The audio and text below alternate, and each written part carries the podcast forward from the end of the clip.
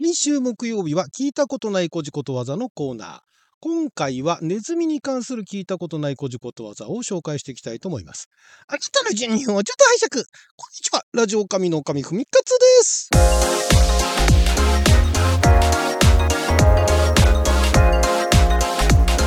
今日は2023年6月15日木曜日、六曜は社交関口でございます。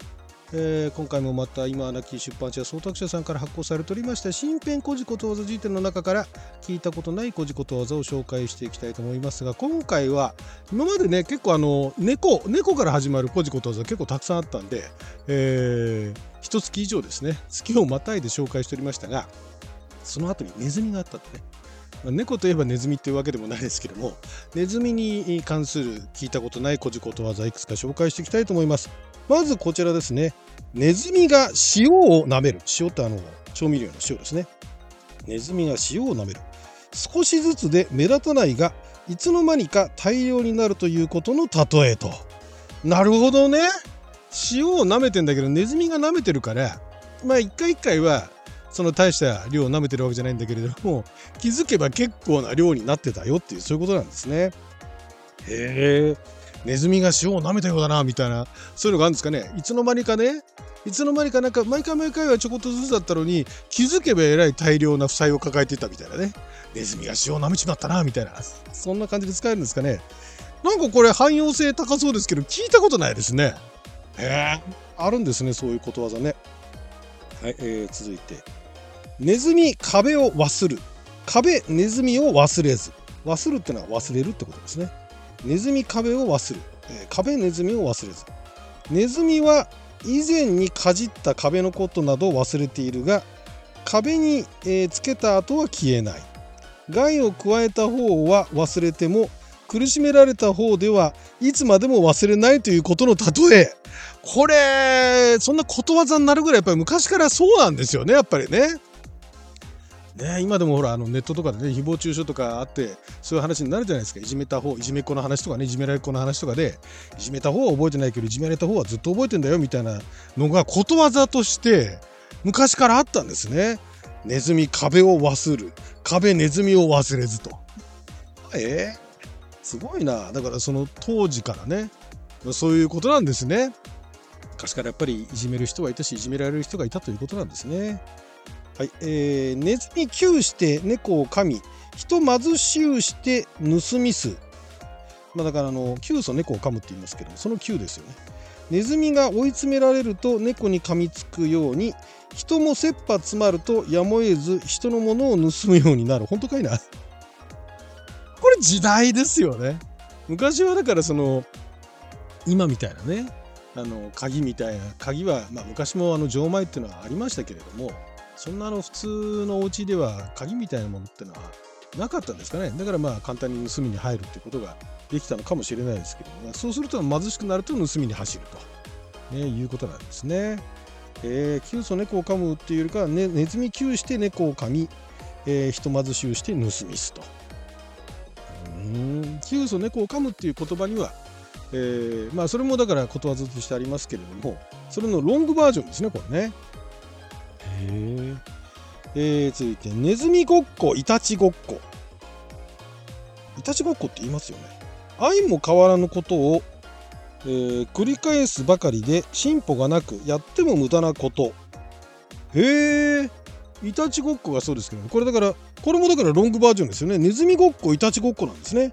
イタチごっこっていうのは相手の手の甲をつねっては自分の手をその上に重ねそれを交互に繰り返す遊戯。えそんなのがあったんだ。イタチごっこってもともとはお遊びだったんだ。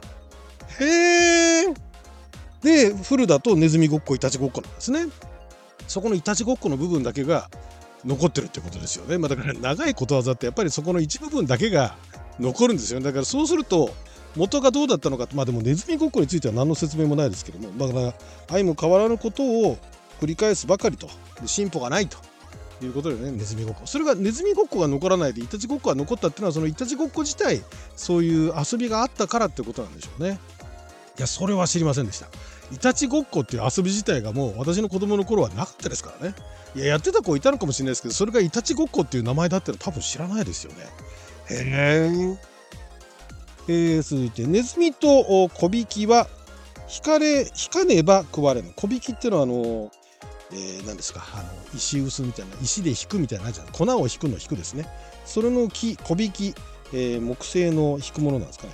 ネズミと一緒で、えー、小引きは毎日毎日引かなければ食べていかれない。小引きというのは材木を引き割ってん？材木を引き割って角材やあ板に、えー、製材すること。またその人と。うん。小引きは毎日毎日引かなければまあだからあれですよねその製材っていうのは 毎日続けないと食っていけないと、ねえー、ずっとそれ続けてないとおだから1回のだから小引きの額っていうのが大した額じゃないってことなんですかねこれね。えー、ネズミと小引きは引かねば食われる。ね、ネズミは何を引くの？ネズミと一緒でって。あだからネズミもん？ネズミは何を引くの？毎日毎日引かなければ食べていけない。ネズミが引くっていうことに関しては何の説明もないですね。まあでもまあ、あの小引きは引かねば食われるってことですね。ネズミと小引きは引かねば食われる。まあだから些細なことなんですよね。引っ張って、まあだからネズミが、ネズミが引くっていう意味がわかんないですけどね。はい。えー、ネズミと左官は引かねば食われる。もう同じですね、これね。左官はだから、あのー、あれですよ、なんですよ、あの、あれですよ、あのー、建築関係ですよ。左官屋さんの左官ですよ。ネズミと左官は引かねば食われると。だから単価が安いってことなんですかねこれね。あのだからずっと毎日毎日ねその作業地味な作業を延々と繰り返していかないと生活費も賄えないっていうことなんですかね。えー、なかなかあのシビアですね。当時のあの何でしょう食の人気不人気っていうのが分かるような感じですけどね。えー、ネズミ取らずネズミを取らない猫転じて役に立たない人を言う。なるほどね。あいつはネズミ取らずだなっていうことは役に立たないやつだなっていうのを、ね、ネズミ取らずって言ったんですね。えー、まあだから、えーまあ、今でもねそういう用途で猫を飼ってらっしゃる方も中にはいらっしゃるかもしれませんけど昔はだから猫が家にいればあのネズミをねなんかあの食い物を荒らす米粒を食べちゃったりだとかなんかいろんなところに穴開けちゃったりするネズミを、えー、食べてくれると食べるっていうかまあ食べたんでしょうねだからあの、えーまあ、食べるというか捕まえてくるっていうねいう、えー、役割があったんですけれども、まあ、ネズミを取ってこない猫は役立たずということでねネズミ取らずと。えー、これは今はちょっと通用しなさそうですよね。ネズミ取らずって言われてもね、え何ですかそれみたいな。ネズミ取らなくて何なんですかみたいなね。ゴキブリがかからないゴキブリホイホイみたいなもんですね。まあ、ちょっとそれもあれならなんかことわざにするには長すぎる。えー、ネズミ取らずが駆け歩く。あ、これもなんか長いのがあるんですね。ネズミを取らない猫が走り歩くばかりで、一向に、一向になんだ、脳がないように、えー、つまらないものは役にも立たないのに騒ぐばかりである。ああ、さらに辛辣なことわざが来ましたね。役に立たないやつは、ただ役に立たないだけじゃなくて、騒いで迷惑だっつってんですね、これね。ネズミ取らずが駆け歩く。はい、えー、そんな言い方するんですね。はい。えー、ネズミ取る猫は爪隠す。これ、脳ある鷹は爪隠すみたいなもんですね。ネズミ取る猫は爪隠す。優れた才能のある者は、えー、平素むやみに力量を人に示さないことの例えと。脳ある鷹は爪を託すの方が、まあ、残ったっていうかね定着した感はありますけどもネズミ取る猫は爪隠すっていうことわざもあったんですね。まあ、どっちがかっこいいかって言ったら脳ある鷹は爪を隠すですけどね。まあ、まあ、でも脳ある鷹も爪隠してたんですね。最初だから獲物の周りヒューって飛んでて、ね、爪隠しててで獲物の方ものんきにしてたらピューって爪照らしてね取る時に捉えるみたいなのネズミ取る猫は爪隠すと。ネズミ取る猫は音を出さない。いろんなバージョンがありますね。えー、ネズミ取らずが駆け歩くと同じなんだ。あ、そうなんだ。えー、ネズミ取らずが駆け歩く。さっき言った話ですね。ネズミ取らない。えー、つまらないものは役にも立たないのに騒ぐばかりっていうことですね。えー、それの何？逆？同じなの？同じ意味なの？ネズミ取る猫は音を出さない。ああ、なるほどね。